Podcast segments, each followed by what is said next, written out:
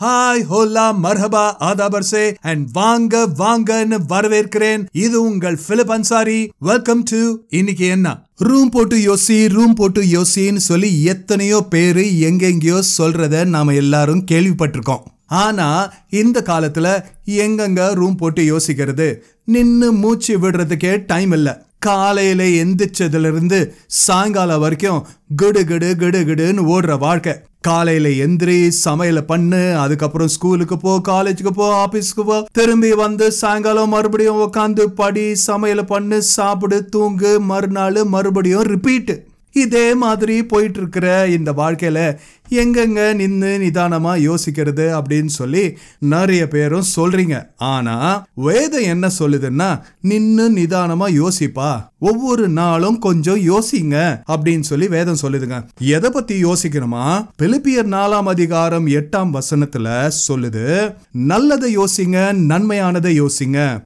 மேலானதை யோசிங்க மேன்மையானதை யோசிங்க. உண்மையை யோசிங்க உயர்வானதை யோசிங்க. சுத்தமானதை யோசிங்க சுகாதாரமானதை யோசிங்க.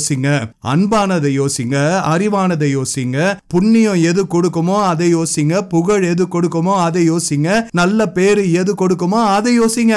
அதனால ஒவ்வொரு நாளும் அமைதியா இருக்கும்போது ஏதாவது கண்டதையும் மனசுல போட்டு குழப்பிக்கிட்டு இல்லாம இது மாதிரி நல்ல விஷயங்களை யோசிங்க. யோசிச்சுட்டு இருக்கும்போதே அப்படியே அந்த சப்ஸ்கிரைப் பட்டனை தட்டி விடுங்க ஒரு லைக்கை போடுங்க முக்கியமா நாலு பேருக்கு பிரயோஜனமா இருக்கும்னு நினைச்சீங்கன்னா கொஞ்சம் ஃபார்வர்டும் பண்ணி விடுங்க. நல்ல விஷயம் யார்கிட்ட இருந்து வந்தா என்னங்க? கேட்டுக்கிட்டு யோசிப்போம் நல்லதா யோசிப்போம் யோசிச்சுட்டே இருப்போம். இது உங்கள் பிலிப் அன்சாரி வாழ்க்கைக்கு பிரயோஜனமான விஷயங்கள் வேதத்திலிருந்து நாளைக்கு சந்திக்கலாம். இன்னைக்கு என்ன?